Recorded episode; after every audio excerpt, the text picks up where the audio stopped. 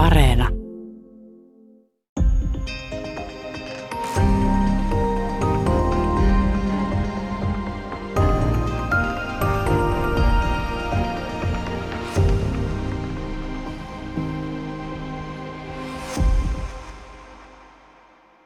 Hyvää päivää. Täällä on tänään vieraana yleisen historian dosentti Krista Steinby. Me puhutaan historiankirjoituksen isästä ja hänen maailmastaan. Kyseessä on siis Herodotos tai Herodotos noin ääntäen. On tietysti voimakkaasti sanottu, että joku on historiankirjoituksen isä ja joskus mainitaan vaikka Roomassa Takitus ja on siis tällaisia, jotka nimetään jotenkin modernian, modernin historiankirjoituksen tai maantieteenkin isäksi. Tuota, ää, jos Herodotos on historiankirjoituksen isä, niin mikä poikkeaa hänessä edeltävistä kronikoitsijoista tai tällaisista? Hänessä on uutta siis se, että hän keksii sen, että täytyy olla johdonmukaisuutta, että mitkä ovat syyt ja seuraukset, kun tutkitaan historiaa, mitä ihmiset tekevät ensin, mitä ihmiset tekevät sen jälkeen, eli mikä aiheuttaa minkäkin asian. Ja sitten, että hän haluaa laittaa asiat kunnolliseen kronologiaan. Ja sehän on myöskin olennaista, että meidän täytyy tietää, mitä tapahtui ensin ja mitä tapahtui sitten, siis kronologian avulla ja näin ollen me pääsemme tutkimaan syyteen seurauksena. Ja sitten tietenkin tärkein hänen asioistaan on se, että, että hän harrastaa lähdekritiikkiä. Eli hän haluaa aina tietää, että kuka sanoi jotain, miksi sanoi jotain, missä tarkoituksessa, missä tilanteessa, mikä oli sanojan motiivi. Ja tällä tavalla hän sitten kulkee etsimässä vastauksia kysymyksiinsä, niin että hän voi kysyä, kysyä sitä samaa kysymystä ilmeisesti hyvin monesta eri paikasta. Ja sitten hän vaan raportoi kirjassaan, miten ne asiat on selostettu mitä persialaiset sanovat, mitä kreikkalaiset sanovat, mitä egyptiläiset sanovat ja sitten hän vertaa niitä toisiinsa. Ja sitten aina myöskin kommentoi sitä, että mikä hänen mielestään on uskottavaa ja, ja joskus hän myöskin antaa siihen perään sitten myös oman käsityksensä asioista.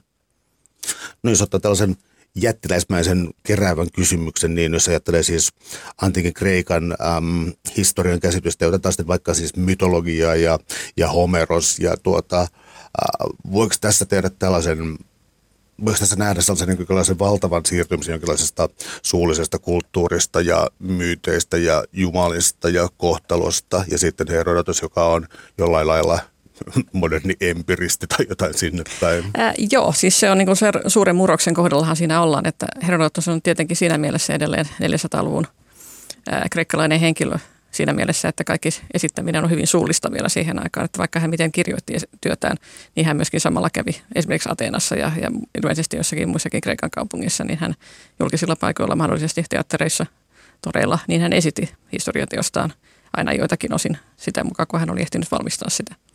Eli siinä mielessä niin hän on edelleen tällaisen suullisen ajan edustaja, mutta toisaalta niin se uusi aika on nimenomaan siinä, että hän, hän ottaa mallia muun muassa näistä varhaisista luonnontieteilijöistä, eli luonnonfilosofeista. Ja siis siitä heidän kysymyksistään, miten asiat voidaan selittää ilman, että sanotaan, että Jumala teki jotakin. Vaan asioille on käytännöllinen selitys, jota pitää vaan pyrkiä, pyrkiä niin kuin analysoimaan ja, ja havainnoimaan, miten se tehdään. Ja siinä mielessä siis Herodotus tuo tämän ajattelun myöskin historiaan. Että historiassa myöskin niin voidaan havainnoida tapauksia ja ymmärtää, mistä ne tulevat ajatusta tai mitään ikään kuin koulukuntakiistoja siinä mielessä, että hänen tekstinsä oli jotenkin vaikkapa ärsyttäviä, hämmentäviä tai jollakin lailla, jollakin lailla tuota, no ikään kuin mikä on oikea sana olisi, mutta ikään kuin jotenkin ää, välinpitämättömästi Jumaliin suhtautuvana tai jotenkin tällaisena. Ehkä häntä ei kannata pitää välipitämättömästi Jumaliin suhtautuminen, vaan, vaan hän on nimenomaan se, joka hakee käytännön ratkaisua asioihin. Ja silloin ei riitä selittämään asioita, että, että maanjäristys on jotenkin Jumalien aiheuttama, vaan sillä voidaan yrittää löytää luonnontieteellinen syy. Ja tätä Herodotus sitten hakee myöskin historiankirjoituksessaan kaiken aikaa. No mitä ja mistä me tiedetään hänen henkilöstään? Ää, me tiedämme hyvin vähän itse asiassa, vain pari rivin verran häneltä itseltään, että hän on syntynyt Halikarnassoksessa, joka on siis siellä ää, nykyisen Turkin länsirannikolla, joka oli silloin kreikkalaisten asuttamaa aluetta. Ja sitten sen jälkeen hän on asunut Saamuksella ja sitten hän on matkustanut laajalti Egyptissä ja, ja Lähi-idässä, siis kaksosvirtojen maassa, Mesopotamiassa ja myöskin Mustameren rannikon alueella. Ja, ja sitten hän on muutamia vuosia ollut Atenassa nimenomaan Atenan kultakauden aikana – ja sitten sen jälkeen niin ilmeisesti muuttanut Turioin-nimiseen Atena, äh, Atenan lähinnä perustamaan kreikkalaissirtokurtaan, joka sijaitsi Etelä-Italiassa. Ja, ja tämä tieto siis tavallaan tulee häneltä itseltään ja toisaalta sitten myöskin muilta antiikin kirjoittajilta. Eli mitä tahansa sporadisia tietoja hänestä on, niin sitten, sitten ne otetaan mukaan, jotta pystytään edes tämän vertaa kokoamaan hänen elämäkertaansa. Mutta se tiedetään siis, tai siis se voidaan ihan varmasti sanoa, että mehän emme pysty ajoittamaan sinänsä hänen liikkumistaan, että vain ne muutamat vuodet Atenassa tiedetään, koska hän saavutti siellä palkinnon, kansakokouksen suuren palkinnon siitä, että hän oli tai siis sanotaan, että hänen työstään, hänen historiateoksestaan pidettiin niin paljon, että hän sai tämän palkinnon.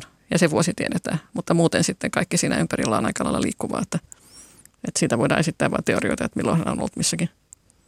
Mutta nämä on kuitenkin su- suhteellisen selkeitä siis siinä mielessä, että tota, ää, teos, joka häneltä, siis on historiateos, joka häneltä on siis jäänyt jäljelle, niin kysymys ei ole kaiketi mistään äh, fragmenteista, joita on löytynyt ajan kanssa, vaan on löytynyt siis kokonaisia käsikirjoituksia, joita tietysti on monenlaisia. Joo, siis hänen kohdallaan on hyvin miellyttävä tilanne siinä mielessä, että meillä on hänen teoksensa kokonaisuutena. Toisin kuin sanotaan sitten myöhemmillä historiankirjoittajilla, Liviuksella, Polybiuksella, koska niiden, heidän teoksensa ovat huomattavan laajoja sitten jo niin, äh, niin siinä käy siis se, että, että esimerkiksi keskiaikana niin kaikkia näitä käsikirjoituksen osia ei ole viitsitty kopioida, ei ole haluttu kopioida, koska ne eivät ole sisältäneet sen ajan ihmisille kiinnostavaa materiaalia. Mutta Herodotoksella on nyt se onni Herodotoksen tekstin kohdalla, että se on säilynyt, niin kuin tiedämme, kokonaisena. Eli siinä on ne yhdeksän kirjaa, mitkä on ilmeisesti Aleksandriassa ää, noin 200-luvulla ennen ajalaskumme alkua sitten jaettu yhdeksän kirjaa. Että se alkuperäinen jako Siis se ei ole Herodotoksen tekemä tämä yhdeksän kirjaa, vaan hän on kirjoittanut teoksensa ja sitten se on Aleksandriassa, kun on haluttu kopioida näitä käsikirjoituksia ja, ja tällä tavalla tietenkin se on yksi asia, millä se teksti on säilynyt. Niin siellä sitten, jotta saadaan sopivan kokoiset käsikirjoitukset, niin, niin ne on, se on jaettu yhdeksän kirjaa. Onko liioteltua sanoa, että, tämä, että hänen teoksensa tota, ei ole kadonnut missään vaiheessa, vaan se on vaikuttanut myös eurooppalaiseen kulttuuriin ainakin Joo, jossain määrin? Kyllä, kyllä niin voi sanoa, että se ei ole kadonnut missään vaiheessa, vaan, vaan sitä on sitten aina kukin aikakausi käyttänyt sillä tavalla, kun on itse pitänyt tärkeänä. Ja sillä tavalla se on ylipäänsä säilynyt ensinnäkin keskiajan läpi, mikä on se kaikkein tärkein, ja sitten uuden ajan alkuun, jolloin saatiin painokoneet käyntiin ja sitten sen jälkeen antiikin teksteistä niin tuli, tuli materiaalia, jota painettiin ja julkaistiin. Ja sitten heti kun tähän päästiin, niin sen jälkeen Herodotosta on sitten ruvettu hyvin aktiivisesti lukemaan muun muassa saman aikaan, kun eurooppalaiset tekevät löytöretkiä, niin saman aikaan luetaan Herodotosta, koska Herodotoksella on myöskin kansojen kuvauksia hyvin paljon. Ja sitä on sitten haluttu tavallaan käyttää ää, tavallaan niin kuin materiaalina siihen, että miten sitten nämä sen ajan löytöretkeilijät ryhtyvät kirjoittamaan sen ajan kansoista ja mitä ovat nähneet, niin Herodotos on toiminut esikuvana heille. No, mitä me voidaan tietää hänen liikkeistänsä, koska ainakin siis tuota, kirjasi mukaan siis, no siis sovelletaan sitten jonkinlaista lähdekritiikkiä, niin kirjoitustyyli saattaa muuttua maantieteellisen ää, paikan mukaan, eli jotkut saattaa olla, voidaan arvioida, että, että, että Herodotoksen kirjoitus toi, tota, pohjautuu vanhoille kirjallisille lähteille, tai siis jatkaa ikään kuin jotakin kirjallista traditiota, ja toisesta vaikuttaisi olevan selkeä, hän on todellakin ollut ja paneutunut ja tarkkailut niin luonnonoloja, sotilasmahtia, eli tuota, ähm, voiko tämän avulla ikään kuin saada jo kuvaa siitä, että mitkä hänellä oli ikään kuin keskeiset ja selkeästi ne sellaiset jutut, joihin hän toi niin omaa, ähm, omaa uutta tietoa? No esimerkiksi se, että hänellä on ollut tämä hekatajus lähteenään. Eli Hekataios oli aikaisempi kreikkalainen, joka on matkustanut ilmeisesti laajalti Välimeren alueella ja kirjoittanut siitä. Ja Herodotus on lukenut hänen tekstien ja sitten jossain kohdissa myöskin kommentoi sitä. Ja mahdollisesti sitä kautta ylipäänsä kiinnostunut matkustamaan. Ja sitten siinä on tietenkin se, että meillä ei ole Hekataioksen tekstiä säilyneenä muuta kuin hyvin pieniä fragmentteja. Niin että siinä mielessä niin me emme pysty tekemään mitään kunnollista vertausta tietenkään, vertailua Herodotoksen ja Hekataioksen välillä. Ja me voimme vain ajatella, että Herodotos on käyttänyt tätä kirjaa lähteenä. Ja monta kertaa hän myöskin, jos hän on esimerkiksi Mustameren rannikolla niin tutustumassa Skyyttien alueeseen, niin hän voi olla eri mieltä siitä kanssa, mitä hän on lukenut Hekatajokselta, koska siinä voi tietenkin ajatella, että Hekatajos on aikaisemman ajan kirjoittaja muutenkin, joten asiat ovat tietenkin muuttunut ihan luonnollisesti jo sillä alueella, missä sitten kulloinkin liikutaan. Ja, ja sitten Herodotus haluaa kertoa, että mutta nyt asiat ovat näin, kun hän, hän on ne havainnut. Täällä on tänään siis vieraana yleisen historian dosentti Krista Steinby. Me puhutaan historiakirjoituksen isästä Herodotoksesta. Äh, Herodotoksen aika, eli eletään, mm, eletään Atenan kulta-aikaa, eli siis äh, tässäkin ohjelmasarjassa on ollut, sanotaan vaikka Aleksanteri Suuresta, Aristoteleesta ja muualta, jotka menee tuonne 300-luvulle, mutta tämä kulta-aika on aiemmin ja, ja tuota, monella tavalla erilainen. Jälleen lavea kysymys, mutta mikä, mikä tämä kultakausi oli? Se oli suhteellisen varhainen kuitenkin.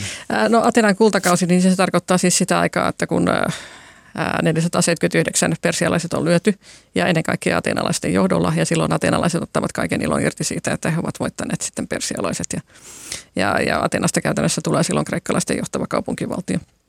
Ja sitten siinä tapahtuu vielä se, että Atenan johdolla perustetaan heti tämän sodan päättymisen jälkeen niin sanottu Deloksen puolustusliitto, jonka tarkoitus on tietenkin jalo, eli Aigeian meren ympärillä olevilta kaupunkivaltiolta ja Aigeian saarilla olevilta kaupunkivaltiolta ryhdytään keräämään maksuja tai rahaa, siis rahaa tai laivoja sitä tarkoitusta varten, että tällä tavalla muodostetaan jonkinlainen puolustusliitto mahdollisia tulevia Persien hyökkäyksiä varten. Ja sitten sehän on alun perin niin, että se kassa sijaitsee Deloksella, Deloksen saarella, mistä sen nimikin tulee. Mutta sitten hyvin pian tapahtuu niin, että atenalaiset siirtävät, konfiskoivat tämän kassan ja siirtävät sen Atenaan ja ryhtyvät itse asiassa käyttämään sitä Atenan kaupungin jälleenrakentamiseen. Ja Atenassa on tietenkin jälleenrakennettavaa, koska, koska persialaishävityksen jäljiltä niin, niin esimerkiksi koko Akropolis piti rakentaa uudelleen. Ja alun perin oli tarkoitus, että, että tällaiset rauniot jätetään vain raunioksi muistutuksena siitä, mitä persialaiset voivat saada aikaan. Mutta nyt todellakin tuuli kääntyy ja, ja atenalaisista niin sitten tulee tällaisen uuden, uuden hyvin mielenkiintoisen kaupungin rakentajia ja he tekevät sen kaikkien kreikkalaisten yhteisillä varoilla. Ähm, onko tässä jokin tällainen kummallinen paradoksi, koska ymmärtääkseni siis kuitenkin tässä historia, ähm, historiateoksessa tulee siis ilmi se, että äh, kreikkalaisia kaupunkivaltioita ja pienempiä alueita ikään kuin moitittiin tässä näistä Persian sodista siis siinä, että he eivät ymmärtäneet yhdistyä, ko- koota voimiansa ja sitten siihen tulee tämä ikään kuin sotilasliitto, josta sitten kuitenkin Ateena erkani. Onko tässä jonkinlainen rahallinen huijaus? No on se siinä mielessä rahallinen huijaus, että jos ajatellaan, että mitä ateenalaiset pystyvät rakentamaan sillä, niin eihän Atenan kaupungin varoilla olisi ikinä rakennettu Akropolista uudelleen sillä tavalla, kun se nyt tehtiin. Mutta kun siinä tavallaan on taustalla kaikki se on lukemattomien kaupunkivaltioiden avustukset ja, ja sitten nimenomaan se, että Atena aluksi salli sen, että, että kaupunkivaltiot saattoivat kunakin vuonna esimerkiksi lähettää tietyn määrän aluksia – joiden tehtävänä oli nimenomaan torjua Persian uhkaa mereltä, jos, jos sellainen nyt sitten sattuisi olemaan tulossa. Mutta sitten se kääntyi niin päin, että atenalaiset hyväksyvät enää ainoastaan rahaa koska raha oli tietenkin helpompi käyttää siihen tarkoitukseen, mihin atenalaiset halusivat sitä käyttää. Ja sittenhän siinä tapahtui myöskin se, että Deloksen liiton kokoukset, niin ne lakkautettiin. Eli atenalaiset ryhtyivät vain yksin hallinnoimaan kassaa ja päättämään kaikista asioista. Ja tämä on tietenkin yksi siemen siihen, miksi sitten aikanaan alkaa tämä peloponnesolaissota, eli Atenan, Atenan johtaman liittouman ja, ja Spartan johtaman liittouman välinen kreikkalaisten sisällissota. No vielä tästä Atenan kultakaudesta, eli siis ähm, kulttuurielämä myös siis ähm, kasvoi huomattavasti ja sitten esisokraattiset filosofit, ää, usein mainitaan siis ennen, siis ennen Sokratesta, Platonia ja Aristotelesta, joskus käytetty hieman niin kuin, ähm, ilkeänäkin sanaa niin kuin sofistit ja, ja, ja, ja sitten toisaalta nämä hämäräksi jäävät esisokraattiset filosofit, jotka ei niin hämäriä kuitenkaan koko ajan ollut. Tota, keistä oikeastaan oli kyse ennen kuin ruvettiin kysymään ontologiaa ja, ja, ja tämän kaltaisia Platonille kuuluvia kysymyksiä? No, siis esisokraatikot ovat siis filosofit ennen Sokratin aikaa. Ja, ja siis sehän tarkoittaa siis tätä luonnonfilosofiaa, eli nimenomaan ryhdytään etsimään luonnollisia selityksiä sille, että Siis jos me puhumme niin kuin kreikkalaisten myyttien kannalta, niin esimerkiksi maanjäristys tarkoittaa sitä, että, että tulivuoren sisällä on jättiläinen, joka kolistelee siellä siis jotain tähän tyyliin. Ja sitten taas luonnonfilosofit halusivat löytää luonnollisia ja käytännöllisiä syitä. Ja, ja se on hyvin mielenkiintoista itse asiassa ajatella, että miten luonnonfilosofit on olleet kiinnostuneita esimerkiksi fossiileista ja miten he ovat arvioineet sitä, että mistä elämä on saanut alkuunsa, että se olisi saanut alkuunsa vedestä, merestä ja sitten sieltä olisi joku ryöminyt maalle ja, ja mitä siitä sitten seuraa. Ja siis kun ajatellaan, että minkälaisilla välineillä siihen aikaan heillä ei ollut laboratorioita eikä periskooppeja eikä kaukoputkia eikä sillä tavalla siis mahdollisuuksia päästä eteenpäin, mutta joka tapauksessa he osasivat ajatella. Ja sillä tavalla he ovat tutkineet tähtitaivasta ja he ovat kehittäneet merenkulkua ja, ja laivojen etäisyyksien mittaamista. Ja siis ennen kaikkea olet hyvin käytännöllisiä siinä, että koska merenkulkuhan oli siihen aikaan hyvin tärkeä, sehän oli se tärkeä liikkumistapa, niin, niin siihen liittyy kaikenlaista käytännöllistä ja kaikkea tätä on pohdiskeltu. Ja siihen maailmaan ei kerta kaikkiaan mahdu sitten se, että sanotaan, että joku Jumala teki jotain tai aiheutti jotain, vaan halutaan nimenomaan löytää käytännöllinen selitys asioille. Äh, minkälainen kulttuurinen mosaikki, sekamelska tai, tai taistelu tänne oikeastaan tuo aika oli, koska täällä on, äh, täällä on kieliä tällaisia hyvin vanhoja kieliä, joiden kielisukulaisuuksista ei nykytiedon valossa tiedetä mitään. Ainakin kaksi kieltä, jotka eivät olleet sukua millekään. Sitten jotain seemiläisiä kieliä. Eli tota, oliko tämän ajan, tämän ajan antiikissa jotakin yleiskieltä tai miten nämä kielet kamppailivat keskenään? Oliko papiston hallinnon ja kaupan tai minkälaisia tällaisia kielellisiä asioita oli? No siinä on tietenkin se, että tämä Akmenidien Persian valtakunta, niin sehän otti uudeksi yleiskielekseen aramean kielen sen takia, että sitä kirjoitetaan konsonanttikirjoituksella ja näin ollen se on huomattavasti yksinkertaisempaa kuin kirjoitus. Ja sitten kun ajatellaan Akmenidien valtakunnan suuruutta ja laajuutta, niin siinä on tietenkin se, että että kun on tällainen yksi yleinen helpompi kieli, niin sitä pystytään sen avulla sitten kääntämään taas tekstejä sitten paikalliselle kielelle, kuin että ruvettaisiin kääntämään hieroglyfien kieltä ja sitten hieroglyfien egyptin kieltä ja sitten, sitten jotain näitä akkadia ja muuta keskenään, niin, niin haluttiin luoda nimenomaan tällainen kommunikaation kieli ja se oli aramia, joka tietenkin oli ihan oikea kieli ja siihen aikaan muutenkin laajasti käytössä. Ja sitten tietenkin kreikkalaiset puhuivat kreikkaa. Ja tietenkin sitä voidaan miettiä, että varsinkin ne ihmiset, jotka liikkuvat, niin heillähän on täytynyt olla jonkinlainen, ainakin jonkinlainen ymmärrys useamman kielen osaamisesta. Oma äidinkieli ja sitten sen lisäksi jotain muuta, että ovat pystyneet liikkumaan. Ähm, tullaan Persiaan, koska tuota, voisi sanoa, että tämän historiateoksen pääkertomus on itse asiassa Persian, eli ensimmäinen suurvalta, joka syntyy tälle alueelle. Ja, ja, ja sen yksi sen yksi hankaluus on se, että, että tota Persian omaa, omaa kirjallista lähteistöä on ymmärtääkseni siis hyvin, hyvin vähän. Eli mitä tässä lähdettiin tavoittelemaan?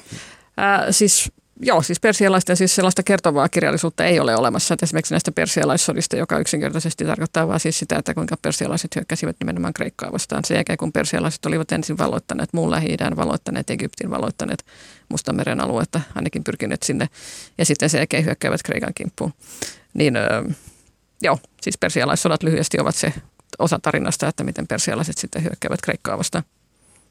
Panodetaanko nyt tähän Persian valtakuntaan sitten tota, suurvaltana, eli, eli käydäänkö vähän kuningasaikaa läpi ja mitä silloin ehti tapahtua? Ää, lähdekritiikin osalta tietysti voidaan sanoa, että ää, saattaa olla, että saattaa olla, että Herodotoksella oli, mm, sanoisinko, vähän värittynyt kuva vihollisesta aina tietyissä, tietyissä ajanjaksoissa, mutta jos lähdetään Kyyroksesta, niin, niin jos lähdetään siitä, niin miten aloittaisit?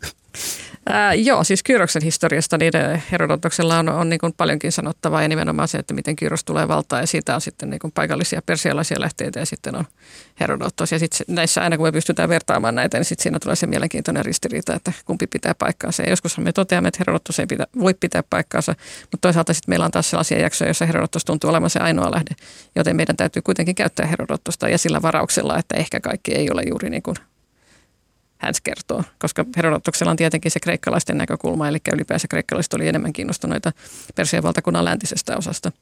Ja tämähän näkyy muun muassa siitä, että Herodotus ei edes tunne sellaista kaupunkia kuin Persepolis, joka oli kuitenkin valtakunnan yksi pääkaupungeista ja jonka Dareios perusti. Mutta se oli ilmeisesti vaan liian kaukana idässä kreikkalaisille. Ja ilmeisesti Herodotus ei itse koskaan käynyt siellä saakka. Ja tosiaan hän pystyy kirjoittamaan Persian valtakunnasta ilman, että hän mainitsee kyseistä kaupunkia ollenkaan. Ja siinä näkyy juuri se kreikkalaisten näkökulma, mikä heitä kiinnostaa. Äh, kuinka suuri tämä maailmankuva itse asiassa silloin oli, koska tässä toisaalla tässä kirjassa tulee esiin esimerkiksi sellaisia asioita, että hetkinen Etiopia tarkoitti itse asiassa vaan äh, ikään kuin mm, Egyptin eteläpuolisia osia ja, ja Libya taisi olla Afrikan äh, itäisempiä osia, siis tällaisia niin kuin yleis... Siis Libya on, niin kuin jos Egypti on Egypti ja sitten siitä länteen olevat osat. Niin, niin nämä siis tällaisia ikään kuin yleisnimiä siis sille, että tämä on tämän läntinen osa, tämä on tämän eteläinen Kyllä. osa.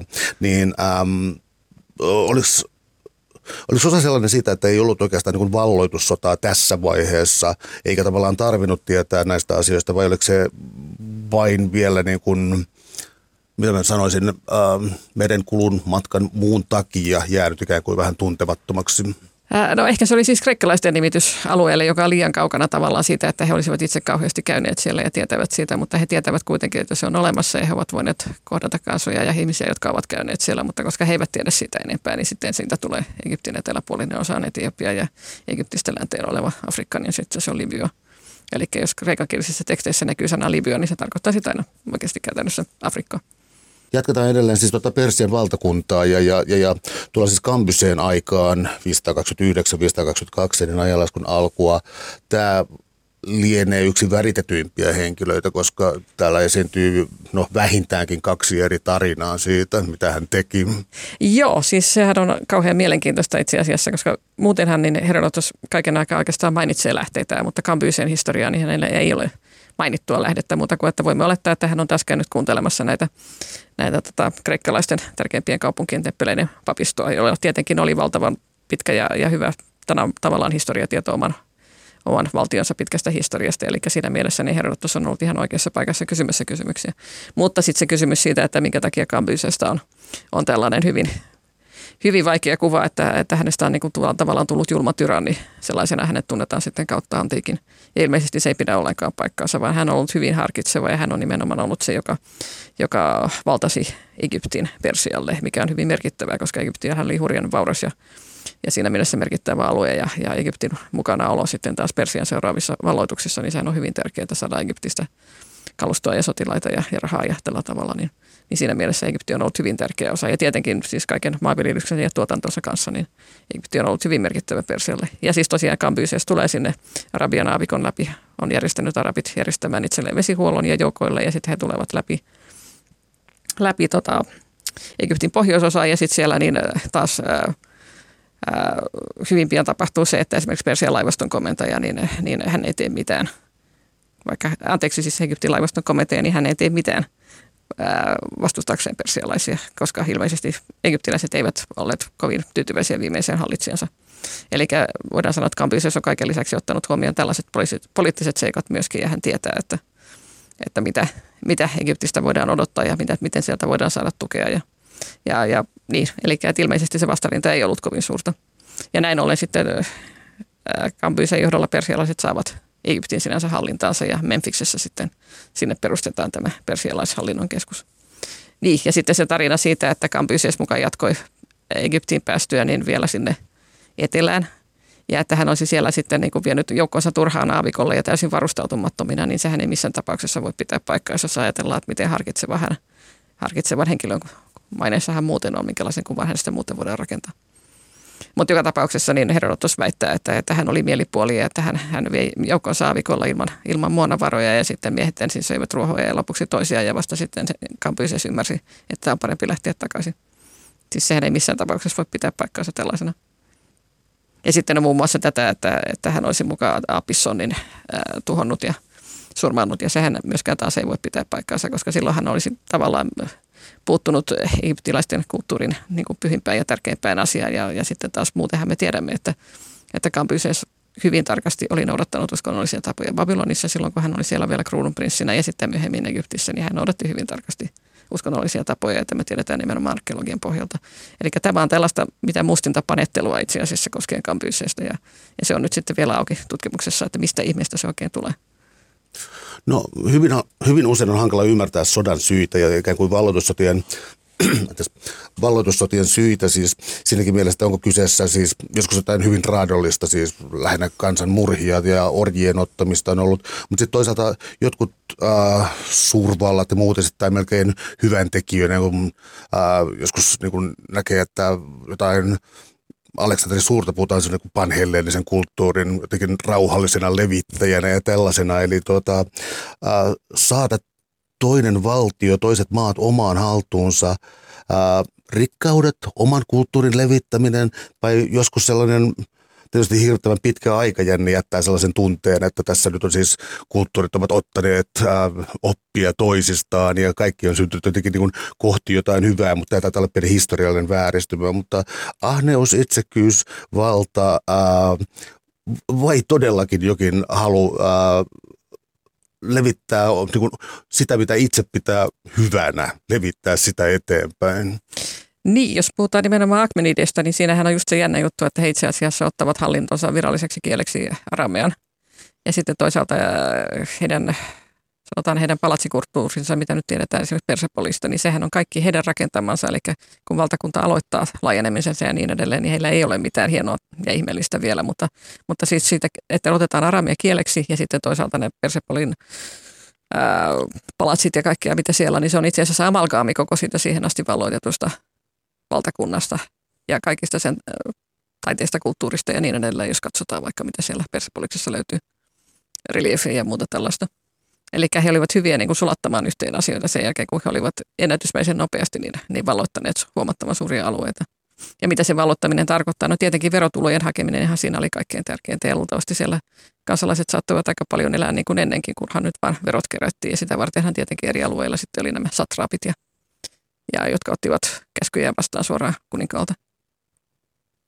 Täällä on tänään siis vieraana yleisen historian dosentti Krista Steinby. Me puhutaan historiankirjoituksen isästä Herodotoksesta. Sä mainitsit tuossa aikaisemmin, että Herodotoksen merkitys historian kirjoituksessa on ollut sillä tavalla laaja, että ää, vaikkapa arkeologinen aineisto ja Herodotoksen tekstit taas, jos ne on ristiriidassa, niin niitä on yritetty änkeä jommankumman mukaan. Eli tässä on joskus niin kuin suomalaisessa historiankirjoituksessa puhutaan joulukuun kuudennen päivän ikkunasta, että kaiken täytyy jotenkin johtaa Suomen itsenäistymiseen. Onko Herodotoksella ollut jonkinlainen samanlainen asema, että on pyritty jopa muokkaamaan kaikki tulemaan hänen tekstiensä kautta. Joo, ja sitä ei nyt sinänsä tarvitse niin kamalasti oikeastaan moittia niitä ensimmäisiä, jotka sen on tehneet, koska silloinhan, silloinhan oli kuitenkin vaan se, että tiedettiin Herodotoksen pohjalta, että esimerkiksi on Babylonin kaupunki. Ja sitten kun sinne päästiin kaivamaan ja sittenhän siellä esimerkiksi pohjavesi oli noussut niin, että ei ollut edes mahdollisuuksia päästä varhaisimpiin kerroksiin. Mutta joka tapauksessa niin siis totta kai yritettiin sitä, että, että saataisiin se sopimaan jollain tavalla yhteen Herodotoksen kanssa, mutta siinä, siinä itse asiassa sitten aiheutetaan niin kuin vahinkoa ja väkivaltaa jo sille arkeologiselle tutkimukselle. Että totta kai sen arkeologian pitää olla ihan oma itsenäinen tutkimuksensa ja sitten kun se on tehty, niin sitten sen jälkeen voidaan katsoa, että miten se sopii yhteen kanssa. Varsinkin kun on nyt oivallettu se, että Herodotoksella on paljon sellaisia ihan myyttisen kaupungin aineksia siinä, kun hän kertoo siitä kaupungista. Ihan vaan siksi, että se on niin valtavan ihmeellinen ja erilainen verrattuna näihin piskuisiin kreikkalaisiin kaupunkivaltioihin. Ja sen takia hän liottelee sen tota, niin, pohjakaavan suuruutta ja, ja ylipäänsä antaa siitä kaikenlaisia tällaisia imaginäärisiä tietoja. Mutta se ei ole sitä, että hän ei olisi tiennyt asioita paremmin, vaan se on sitä, että hän haluaa tehdä siitä tällaisen kirjallisen jutun. Hän haluaa sillä kuvata näille kreikkalaisille lukijoille ja, ja kuulijoille sitä, että miten erilainen se oli kuin kuin kreikkalaiset kaupunkivaltiot. Tämä on ehkä vähän johdatteleva kysymys, mutta siis äh, jonkin verran tässä kirjassa tuli vastaan myös siis sellaisia esimerkkejä, joissa ähm, jotakin Herodotoksen kirjoitusta väitetään pidetty nyt hieman kummallisena, mutta ihan uusin arkeologia taas sitten paljastaa, että näin on. Tämä koskee esimerkiksi jossakin määrin äm, kanavia, teitä ehkä ennen kaikkea ja yleensäkin sitä kuvaa, mikä syntyy siitä, että mitä oli matkustaa näillä, näillä isoilla maantieteellisillä alueilla tuohon aikaan. Ähm, mitä uusin tutkimus oikeastaan kertoo tästä? No uusin tutkimus, mitä nyt olen hiukan yrittänyt valottaa tässä, niin se on nimenomaan sitä, että miten Persian omista lähteistä ja siis ihan kaivamalla siis Persian alueella – muinaisen Persian alueella, niin mitä sieltä voidaan nähdä. Ja sitten miten se taas sopii yhteen Herodotoksen kanssa. Ja silloinhan ensimmäiseksi nähdään se, että, että se varsinainen oikea Persia, niin se on ollut valtavan paljon laajempi kuin se Persia, jonka Herodotos tuntee. Tässä jo mainitsin esimerkiksi tämä Persepoliksen kaupunki, joka Herodotoksella ei ole ollenkaan mukana, niin, niin sehän johtuu vain siitä, että se on jo niin kaukana tästä kreikkalaisesta maailmasta, että luultavasti Herodotokskaan ei ole koskaan käynyt siellä saakka. Että, että Herodotoksesta voidaan varmuudella sanoa, että hän on ainakin Efratille saakka mennyt, mutta paljonko siitä eteenpäin, niin se on sitten epäselvää. Ja ylipäänsä siinä Herodotoksen äh, Persian kuvauksessa, niin äh, hän ei siinä tavalla anna siihen kiinnekohtia, niin kuin hän teki Egyptin kohdalla. Egyptissä hän mainitsee koko ajan, kun hän on nähnyt jonkun temppelin tai jonkun rakennuksen, ja hän pystyy kuvaamaan sitä niin tarkasti, että sen perusteella voidaan ajatella, kun sitä on sitten arkeologit tutkineet, että kysymyksessä on tämä sama paikka. Mutta sitten taas tässä Persian kuvauksessa, niin äh, jostain syystä se menee niin, että Herodotoksella on siellä hyvin vähän kiinnekohtia, joita samalla tavalla voitaisiin pysähtyä katsomaan. Ja sen takia niin me emme täsmälleen tiedä, mitä hän on siellä tehnyt ja paljonko hän on paikkoja nähnyt. Mutta yhtä kaikki se Herodotoksen näkemä alue, niin totta kai se on ollut paljon pienempi kuin se varsinainen Persia, joka on, joka on kuitenkin ulottunut sitten Persepoliksesta vielä itään ja pohjoiseen ja, ja paljon paljon eteenpäin. Jos lähtee etsimään vaikka jonkinlaista metodia tai ää, aineiston keruuta Herodotoksella, niin siis ää, ainakin hän on tota, niin siis sodan aikana siis haastatellut veteraaneja, ää, aikalaiskokemuksia ja sitten toisaalta erilaisia ikään kuin kronikoitsijoita ja sitten pappeja ja ylimystöä. Tota, mennäänkö tähän ensimmäinen, ensimmäiseen siis sotaveteraanien haastatteluun, joka kuulostaa tota, sangen modernilta? Joo, totta kai hän on halunnut haastatella heitä ja sehän näkyy tässä esimerkiksi jos puhutaan jostain Laadeen meritaistelusta, joka käytiin Miletoksen kaupungin edessä ja joka oli sikäli merkittävä, että koska kreikkalaiset menivät häviämään sen, niin sen jälkeen persialaisten oli helppo valloittaa Miletoksen kaupunkiin ja sen jälkeen Miletoksen väestö sitten pakko siirrettiin jonnekin Persian alueelle ja Eli Miletos jäi tyhjäksi, äh, Miletos jäi tyhjäksi miletolaisista, niin kuin Herodotus tämä itse ilmaisee. Eli se oli hyvin käänteen tekevä ja merkittävä taistelu, ja, ja se meni sillä tavalla, koska nimenomaan sotaveteranit kertovat, että, että kreikkalaisilla oli suuria erimielisyyksiä keskenään siitä, miten siihen pitäisi valmistautua ja keiden kaikkien tulisi olla mukana. Ja, ja Herodotus on nimenomaan sitten tähän taistelukuvaukseensakin kerännyt hyvin paljon näitä kreikkalaisilta saamien keskinäisiä syytöksiä siitä, että, että minkä kaupungin laivat lähtivät jo ennen taistelua kotiin ja minkä kaupungin laivat lähtivät taistelun aikana ja kuka sinne lopulta sitten jäi ja lopultakin teki jotain järkevää kreikkalaisten puolesta. Eli siinä mielessä niin aika, aika mielenkiintoista tekstiä.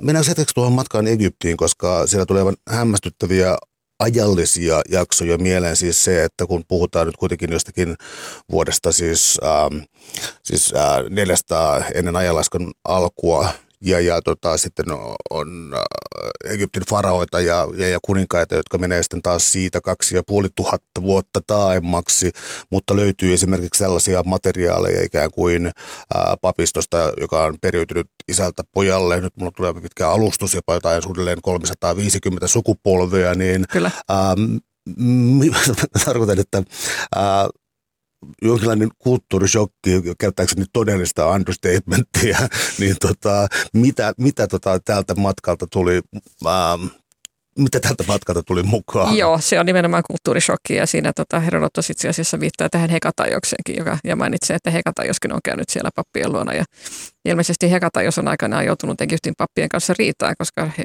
papit ovat yrittäneet jo Hekatajokselle opettaa sitä, että, että vaikka sinä, arvoisa meidän kreikkalainen vieraamme, pystytkin siteraamaan esi-isiäsi 16 sukupolvea taaksepäin, niin se 16 sukupolven ei tarvitse sitten vielä edustaa jumalia tai puolijumalia, vaan kyllä sielläkin on ollut ihan oikea ihminen. Ja Hekatajus ei ole tätä tajunnut ja sitten siitä on ilmeisesti syntynyt sanaharkkaa pappien kanssa. Ja Herodotus, kun hän menee tällaisen ää, temppeliin sitten keskustelemaan pappien kanssa, niin hän on sitten vaan viisaasti hiljaa ja ottaa sen tiedon vastaan, että, että voidaan mennä takaisin vaikka kolme ja kolme ja sukupolvea ja, ja sieltä edelleen löytyy vain ihmisiä eikä ensimmäistäkään Jumala. Niin, se on siis aika jännä vaan ajatuksena, että nimenomaan papit, jotka ylläpitävät tätä Egyptin kulttia, johon koko maanviljelys ja kaikki siellä perustuu. Niin, niin nimenomaan papit niin pystyvät hyvin tarkasti laskemaan kaikki omat etinsä taaksepäin ja siinä nimenomaan ei tarvita Jumalia. No jos pysytään Egyptissä edelleen, niin tota, um, kirjan varrelta oppimaani muun muassa sitä, että pyramideja ei suinkaan rakennettu orjatyövoimalla. Siinä on niin väärinkäsitys egyptiläisestä yhteiskunnasta, sen järjestyksestä. Valottaisit se vähän tätä? Nimenomaan tätä yhteiskuntajärjestystä, siis siitä, ähm, minkälaisia kenties käsityöntekijöitä, siis, siis tällaista äh, vapaiden ammattien harjoittajia tai jotenkin tämän kaltaisia, siis tota, minkälainen yhteiskunta se oli näissä pyramidin rakennusvaiheissa? Se on ilmeisesti ollut sellainen pienoisyhteiskunta itsessään, koska siis siellä on pitänyt olla tällaisia hyvin taitavia rakentajia, siis arkkitehtejä ja maalareita, jotka ajatellaan, että he on ilmeisesti ollut faraon palkkalistoilla vakituisesti ja aina kun yksi kohde valmistuu, niin he siirtyvät sitten seuraavaan. Ja sitten sen ympärillä on sitten täytynyt olla koko tämä yhteiskunta, jossa on niin ollut näitä muita suorittavia tehtäviä sitten, että miten kiviä kuljetetaan ja on ollut kivenhakkaajia ja puuseppiä ja, ja kaikenlaisia rakentajia, miten kivet kuljetetaan rekien avulla, eli kuka rakentaa reet. Ja sitten tietenkin kuka rakentaa ne penkereet, joita pitkin ne reet on kulkeneet. Ja sitten on tietenkin se koko ruokahuolto, että kuinka paljon siellä on täytynyt olla tota, niin oluen tekijöitä ja, ja leivänleipojia ja sitten tietenkin kaikkien näiden ihmisten perheet siinä ympärillä. Ja, ja tota, se on ollut melkoinen, melkoinen yhteiskunta itsessään ja sitä on juuri arvioitu sitä, että että tota, miten paljon esimerkiksi jollain pyramidilla on voinut olla rakentajia yhtä aikaa paikan päällä, koska työnhän on täytynyt olla järkevää ja sujuvaa ja, ja liikaväki on itse asiassa vaan haitannut sitä, että se on ollut hyvin organisoitua. Ja sitten siinä on tietenkin myös se, että onhan se muun yhteiskunnan täytynyt myöskin toimia kaiken aikaa ja eihän se ole voinut olla vain pyramideja varten olemassa ja niiden rakentamista varten luvuista vielä, tota, mikä ehkä voisi viitata myös Herodotoksen kenties huumorin tajuun, koska siis tämä 100 000 orjaa ää, tota, pyramidia rakentamassa on mahdoton luku, mutta niin on kyllä ne, kun persialaissodissa siis kuinka paljon Persialla oli miehiä ja, ja, ja kuinka paljon oli laivastoa, ratsuväkeä. Ähm, luvut ovat niin järjettömiä, että ne todennäköisesti ää, oli tarkoitettu ateenalaisille kuulijoille ja huumoriksi. Niin oli nimenomaan tarkoitettu ateenalaisten iloksi, koska ateenalaiset olivat se johtava valtio, joka oli lyönyt persialaiset. Ja totta kai mitä suuremmat luvut mainitaan ateenalaisyleisölle jälkeenpäin, niin sitä hienompaahan se on heille kuulla. Mutta tosiaan ne luvuthan menee niin, että, että yhdessä kohtaa niin ää, Herodotus mainitsee Xerxen sotajoukosta, että siellä oli miljoona miestä ja, ja vähän päälle. Ja sitten seuraavan kerran, kun hän mainitsee jo samasta sotajoukosta, joka on siinä vaiheessa pystynyt jo siirtymään tota, Turkin länsirannikolta sitten varsinaisesti niin kuin Makedonian, eli Pohjois, Pohjois-Kreikan alueelle ja on sieltä menossa alaspäin varsinaiseen Kreikan alueelle, niin siinä kohtaa niitä on sitten jo kaksi miljoonaa ja jotakin. Ja kaiken lisäksi se miehet, miesten määrä, niin Herodotus pystyy kertomaan sen kymmenen miehen tarkkuudella. Eli hän antaa ihan hirveästi siis itse asiassa sellaisia pieniä viitteitä siitä, että nyt hän laskee luikuria niin paljon kuin hän kerkiää ja että häntä ei missään tapauksessa saa niin kuin, ottaa vakavasti siinä. Ja sitten siinä on vielä tämä, että miten nämä miehistö on laskettu. Eli hän selittää, että otetaan tietyn mittainen köysi ja sitten ajetaan miehiä sen köyden sisälle niin paljon kuin mahtuu. Kiristetään köysi, katsotaan paljonko siellä on sisällä, lasketaan pääluku, päästetään heidät pois, otetaan seuraava määrä miehiä sitten sinne sisälle saman köyden sisään. Taas lasketaan pääluku, päästetään heidät pois. No siis tämähän on oikeasti se tapa, jolla lasketaan lampaita. Eli tämänkin on täytynyt olla ratkirjan mukaista atenalaisille, että heidän perivihollistaan, niin että se esitetään lampaina. Pirullista historiankirjoitusta. Kyllä. Tota, ähm, Mä haluaisin napata tuon Babylonin kaupungin tuosta esimerkiksi, koska tässä kietoutuu niin monta asiaa yhteen, siis tota, ää, Kyyros ja sitten juutalaisten pakkosiirtolaisuus, raamatun kertomus siis Babylin vankeuden lopettamisesta, juutalaisten paluu salliminen Kyyroksen aikana. Ää, Babylon kuitenkin siis tuon ajan ehkä vähän suu, siis suurin johtava kaupunki, tästäkin oli hieman mittasuhteista muistaakseni vähän kuitenkin erimielisyyksiä, Juh. mutta voitko toimia tässä hieman matkaoppaana ja siis Babylon, joka joka ainakin minussa herättää suurta mielenkiintoa ja joka kuitenkin esiintyy niin monessa lähteessä. Joo, siis Babylon Eufratin varrella ja, ja ikivanha kaupunki siinä vaiheessa, kun, kun persialaiset sen valloittavat ja, ja saavat sitten sen pitkän historian tavallaan sitten myöskin mukana. Ja, ja sitten siitähän tulee tietenkin yksi tärkeä kaupunki tässä persialaisten valtakunnassa ja, ja, ja Herodotuksella on siitä pitkä kuvaus ja, ja siitäkin on tietenkin kiistelty, että onko hän oikeasti käynyt siellä vai mistä hän on nämä tiedot hankkinut, mutta ilmeisesti hän on käynyt siellä. Ja, ja, tota, ja sitten tosiaan se, että arkeologien ensimmäiset tutkimuksethan niin ne olivat vähän liikaa vielä sidottuja Herodotukseen, että yritettiin löytää kaupunki juuri niin kuin Herodotus sen kuvaa ja sellaistahan sieltä tietenkään ei löytynyt. Ihan lähtien siitä, että kulkeeko Eufratjoki kaupungin halki niin, että tärkeät rakennukset ovat se molemmin puolin, vaan vai toisella puolella. Ja siis, että olisiko sitten voitu Efrattia mukaan siirtää persealaissotien aikana Efratin kulkua ja, ja sellaistahan ei ole tehty. Eli me, me joudumme aika mahdottomiin selityksiin, vai jos me haluamme uskoa, että Herodotuksen kuvaus on täydellinen. Että on parempi ajatella, että Herodotuksen kuvaus on jollain tavalla kirjallinen ja taiteellinen ja, ja arkeologit tehkööt sitten työnsä juuri niin kuin se on mahdollista tehdä ihan omana tieteenä. Tämä on ehkä vähän kummallinen kysymys, mutta tota, jos mä laitan tai jotenkin yritän painostaa sua, ähm, vertailemaan jotakin raamatun tekstejä ja, ja niitä tähän sitten historian, historian kirjoituksen isään, niin tota, teemoja löytyy, maantiedettä löytyy, jota jaetaan. Tota, Um, onko jotain tällaisia asioita, jotka ikään kuin vahvistaa toisiansa tai jotka on täydessä ristiriidassa ja siis ei me tietenkään pyydä jotain Jahven rangaistusta sanomaan, että se olisi noin toteutunut, mutta tota, löytyykö näissä paljon ikään kuin yhteistä materiaalia? No se on tietenkin se, että kukin kanssa on kirjoittanut asiaa omasta näkökulmastaan, eli siinä missä tota, Herodotus kertoo persialaissodista ja nimenomaan kreikkalaisten näkökulmasta kaikesta, niin, niin sitten tietenkin näissä raamatun katkelmissa, jotka koskevat Babylonia, niin siinä on sitten tietenkin sen siirretyn kansan, eli juutalaisten näkökulma siihen asiaan. Ja siinä muun muassa arkeologit todenneet, että sitten se paluu sinne Jerusalemiin, niin se ei, ei olisi voinut toteutua sillä väkimäärällä, mikä sitten raamatun teksteissä mainitaan, koska jos sellainen väkimäärä olisi muuttanut sinne, niin sehän pitäisi sitten arkeologisesti näkyä. Täällä on tänään siis vieraana yleisen historian dosentti Krista Steinby. Me puhutaan historian kirjoituksen isästä Herodotuksesta. Ää, matkas, ää, hänen matkoista on mainittu siis tuossa tuo Egypti ja Persia, mutta Skyytian matka on tässä vielä käsittelemättä. Tuota, käsit, kertoisitte siitä hieman. Joo, no siis Skytit hän siis tarkoittaa nyt lähinnä tätä Mustameren rannikon aluetta ja, ja, ja tota, nykyistä Ukrainaa ja, ja Venäjää ja, ja Bulgariaa ja ja kaikkea tätä. Ja siis kreikkalaisethan oli hyvin kiinnostuneita Mustanmeren alueesta ja perustivat sinne paljon omia siirtokuntia. Että nyt kun Herodotuskin sitten lähtee sinne ja nimenomaan menee tänne Mustameren pohjoisrannikolla olevaan kaupunkiin nimeltä Olbia, niin hän itse asiassa menee sinne niin kuin muiden kreikkalaisten jalanjäljissä tutustumaan alueeseen ja, ja vertaamaan sitä sitten siihen, mitä Hekatajos on aikaisemmin kirjoittanut siitä. Ja, ja ilmeisesti nimenomaan kreikkalaisten oppaiden johdolla niin pääsee tutustumaan alueeseen. Jos tullaan sitten taas tähän historian kirjoitukseen ja sen metodeihin tai sen laatuun, niin se käytä termiä universaali historia ilmeisesti siis nimenomaan sillä, että no mä luovutan sulle puheenvuoron, mutta siis nimenomaan ikään kuin irtautuminen tietystä sidonnaisuuksista. Kertoitko tästä? Joo, siis universaali historia, eli yleinen historia, niin siis se tarkoittaa sitä, että, että jos nyt puhutaan Homeroksesta vielä, niin Homeros ja, ja, ja Trojan sota, niin siinähän se näkökulma oli vielä niin kuin kreikkalainen. Eli se oli kreikkalaisten sota, jossa kreikkalaisten jumalat sitten myöskin aina jokaisen taistelupäivän jälkeen, niin mennään Olympokselle.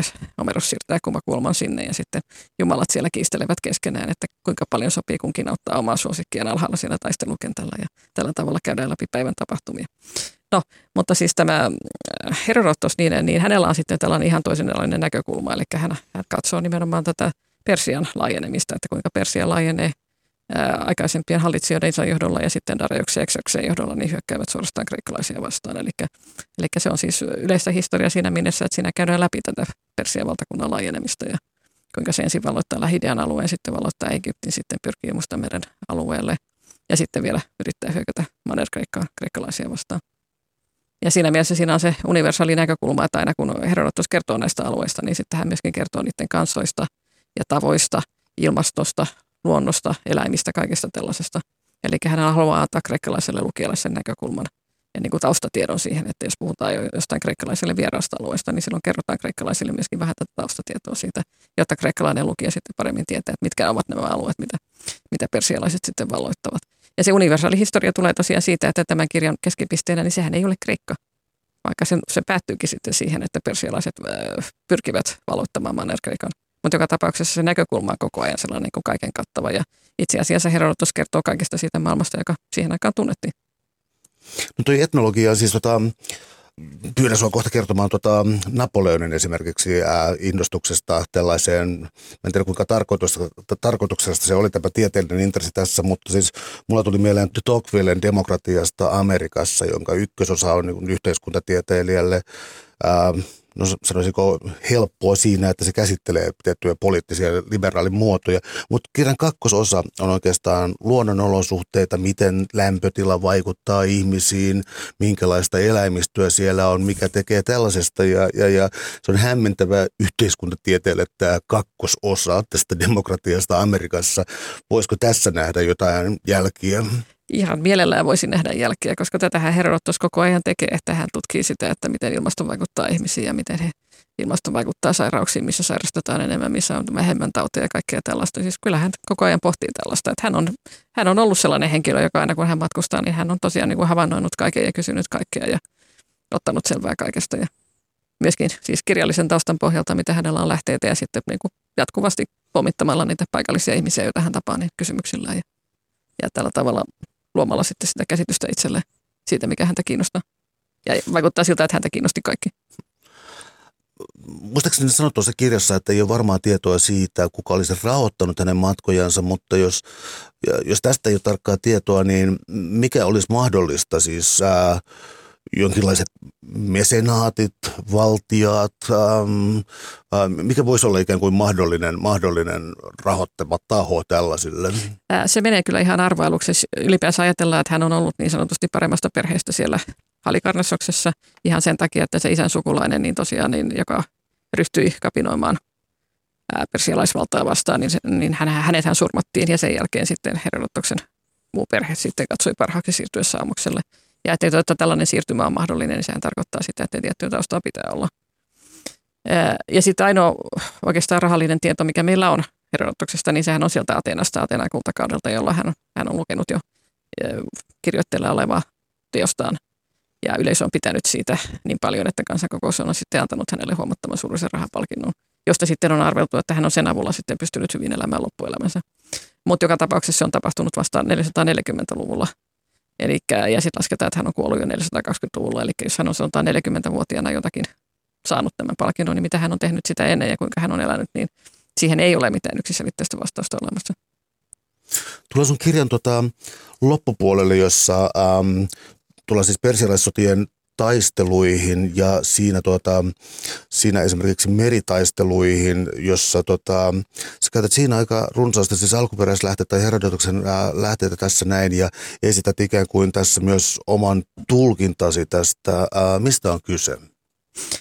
No siis nämä taistelukuvaukset, niin kun niitä lukee paljon, niin niitä, niitähän pystyy todellakin analysoimaan. Niissä on aina se tietty rakenne, että mitä, minkälaiset joukot kerääntyvät tietylle alueelle, miksi se alue on tärkeä, miten sitten ryhmittäydytään siihen taisteluun. Sitten otetaan näitä enteitä Jumalilta, eli saadaan niin kuin katsottua se, että ovatko Jumalat suopeita sille, että nyt ryhdytään taistelemaan. Ja sitten on yleensä se lyhyt taistelukuvaus, ja sitten voi olla kaatuneiden ja, ja listat ja tappiolistat ylipäänsä ja, ja sitten taas mitä sen jälkeen tapahtuu. Mutta ne on niin hyvin kuvaavia nämä ja ne on hyvin tarkasti kerrottu yleensä ja nämä Herodotoksenkin, mitä meillä nyt on, niin, niin sieltä pystyy kyllä ihan tarkasti katsomaan, katsomaan, mitä tapahtuu ja minkä takia joku asia onnistuu ja minkä takia joku asia epäonnistui. Esimerkiksi Laaden taistelu, minkä takia kreikkalaiset hävisivät. No sen takia, että he riitelivät niin pahasti jo ennen taistelun alkuun. Ja osa lähti kotiin. Peläten sitä, että persialaiset kuitenkin voittavat ja persialaiset kostavat heille, joten on parempi, ettei edes yritetä. Minkälaisia erilaisia historian malleja tämä voisi tulla, koska siis, no itse asiassa mä kysyn tästä suora kysymyksen, että onko tämä sitten sotahistoriaa? Äh, siis tietenkin tämä teoksen loppuosa on, kun viimeiset kolme kirjaa, niin nehän on hyvin tiivistä sotahistoriaa. Senhän näkee jo siitä, että, että Herodotos, niin, koska hän siinä kirjoittaa nimenomaan persialaisten hyökkäyksestä Kreikkaan, niin siinä kohtaa hän ei ole enää tarpeen kertoa mitään kansantieteellistä tai maantieteellistä tai muuta, koska kyllähän kreikkalaiset nyt omat kulmansa tuntevat. Eli siinä mielessä se on viimeiset kolme kirjaa on sotahistoriaa ja, ja taistelukuvauksia ja kaikkea muuta. Ja myöskin sitä poliittista keskustelua sitten, kun kreikkalaiset yrittävät neuvotella ja, ja saada, saada itselleen enemmän, enemmän niin kuin sitten voimaa persialaisia vastaan. Muun muassa lähettävät lähetystyön Sisiliaan, joka on siis täynnä kreikkalaisten aikaisemmin perustamia siirtokuntia, josta on tullut sinne vauraita kaupunkeja. Ja sieltä olisi hyvinkin ollut mahdollista saada laivastoja ja miehiä. Mutta sitten kreikkalaiset taas sortuvat siihen, että he ryhtyivät riitelemään vanhoista ja sitten toisaalta kistelemään siitä, että kuka, kuka sitten saa johtaa tätä joukkoa, joka sieltä äh, Sisiliasta mahdollisesti lähtisi. Ja kun siitä ei päästy yhteisymmärrykseen, niin sitten se koko, koko apu jäi saamatta. Täällä on tänään siis vieraana yleisen historian dosentti Krista Steinby. Me puhutaan Herodotoksesta, historian kirjoituksen isästä. Herodoksen vanhemmilla vuosilla, kun se kirjoitti teostansa, siis luultavasti Atenassa, niin tähän aikaan alkoi sitten tapahtua jo sitä, että Sparta ja Atena alkaa ajautua konfliktiin keskenään ja alkaa siis syntyä tällainen sisällissota, jota on toiset kirjoittajat kyllä kuvanneet. Tota, jättikö, jättikö Herodotos tämän vain väliin vai onko kadonneita tekstejä kenties, voiko tällä spekuloida? Ää, ei ole kadonneita tekstejä, mutta Herodotus on ilmeisesti tarkoituksella lopettanut oman kertomuksensa siihen vuoteen 479, jolloin kreikkalaiset lyövät persialaiset ja sitten alkaa ää, kreikkalaisille se rauhan aika. Koska siis mehän tiedetään muun muassa se, että kun tätä Akropolista rakennettiin uudelleen Deiloksen liiton varoilla, niin Herodotus on siihen aikaan ollut Ateenassa, mutta hän ei esimerkiksi puhu siitä jälleenrakentamisesta tai kuvaile sitä jälleenrakentamista yhtään, vaikka sehän olisi tietenkin kauhean mielenkiintoista, jos meillä olisi aikalaiskuvaus siitä. Mutta hän ei kuvaa sitä, koska tavallaan se ei kuulu hänen kirjansa, vaan hänen tehtävään oli kuvata tätä ää, persialaisten valtion laajenemista ja, ja kuinka se laajeneminen sitten pysähtyi kreikkalaisten vastustukseen. Mutta sitten se on sitten toinen asia, tämä, tämä Peloponnesolaissota, josta siis kirjoittaa atenalainen historiankirjoittaja Tukydides myöhemmin. Ja tietenkin voidaan sanoa, että Herodotoksellakin on jotain jo tämän konfliktin kaikuja, että jotain on mennyt pieleen jo siinä aikana, kun Herodotos vielä elää, ja se jollain tavalla näkyy siinä hänen kirjassaan, koska hän ei ole mikään atenalaisten vankkumaton ystävä ja kannattaja, vaan monta kertaa hän kommentoi jotenkin sitä, että, että atenalaiset ottavat tavallaan itselle liian suuren kunnian siitä, että he löivät persialaiset ja esiintyvät liikaa ehkä kaikkien kreikkalaisten pelastajana. Että muun muassa sillä tavalla, että sitten jälkeenpäin on riitelyä siitä, että ovatko esimerkiksi korittilaiset olleet mukana salamin taistelussa vai ei. Ateenalaiset väittivät, että ei, ja kuitenkin, kuten Herodotus sanoo, koko muu Kreikka todistaa, että he olivat mukana. Eli selvästikin niin Herodotus siinä taas käyttää tätä lähdekritiikkiä, niin eli hän, hän oikoo tietoja, mitä hänelle on annettu, ja eikä suostu kertomaan vain sitä, mitä hän ilmeisesti nimenomaan Atenassa asuen on kuullut ateenalaisilta, että että Atena tuli ja voitti ja teki kaiken, vaan, vaan nimenomaan hän hakee siihen nyansseja ja hän hakee siihen laajempaa tietoa. Ja, ja siinä mielessä niin voi sanoa, että tämä Herodotuksen teoskin, niin kyllä se tavallaan jo heijastelee sitä, että mitä sitten jatkossa tapahtuu ja mitä oikeastaan jo Herodotuksen aikana tapahtui. Että ei Herodotus ole mikään niin kuin, tavallaan vankkumaton Atenan ystävä kaikessa, mitä atenalaiset tekivät. Um, voiko sanoa, että tästä, tota, anteeksi, voiko sanoa, että että Herodotus olisi syrjäytyntäkin aiempia historiankirjoituksen tapoja. Siis mä tarkoitan tällä kysymyksellä sitä, että, että hän oli lähdekritiikkiä, ähm, haastatteli äh, piikittelikin ja siis tämän kaltaisia, tämän kaltaisia seikkoja tässä, jotka on siis myös moderneja ilmiöitä, kirjoittaa auki tapahtumia ää, luotettavasti. Ää, mutta sitten tunnetaan myös sellaisia historian kirjoja tai kirjoittajiakin paljon, jotka on oikeastaan vain luetteloja, ää, hallitsijan luetteloita ja sitten erilaisia, erilaisia annaaleja ja, ja, ja tuota, ja tuota, kronikoita ja muita, niin syrjäyttikö niin Herodotus jokin lailla? Oliko tämä havaittu paremmaksi kirjoittamisen malliksi? Äh, joo, siis Herodotus on tietenkin siinä mielessä oma uniikki itsensä, että hän nimenomaan aloittaa tämän että kirjoitetaan syytä ja seurauksia esiin ja, ja pidetään yllä tiukkaa kronologiaa ja että siinä on siis se lähdekritiikki mukana, että mitä tahansa, mitä hänelle kerrotaan, niin hän ei usko, vaan hän, hän kirjoittaa tässä kirjassaan myöskin sen, että hän on velvollinen kertomaan sen, mitä hänelle kerrotaan, mutta hän ei ole suinkaan velvollinen uskomaan kaikkea, mitä hänelle kerrotaan. Eli hän osaa olla hyvin kriittinen ja, ja, ja siinä mielessä hän on, hän on se ensimmäinen ja hänen jälkeen sitten seuraa kaikki myöhemmät antiikin historian kirjoittajat, kuten Tukidides, Polymbius ja, ja Livius. Suuret kiitokset keskustelusta, Krista Steinby. Oli ilo.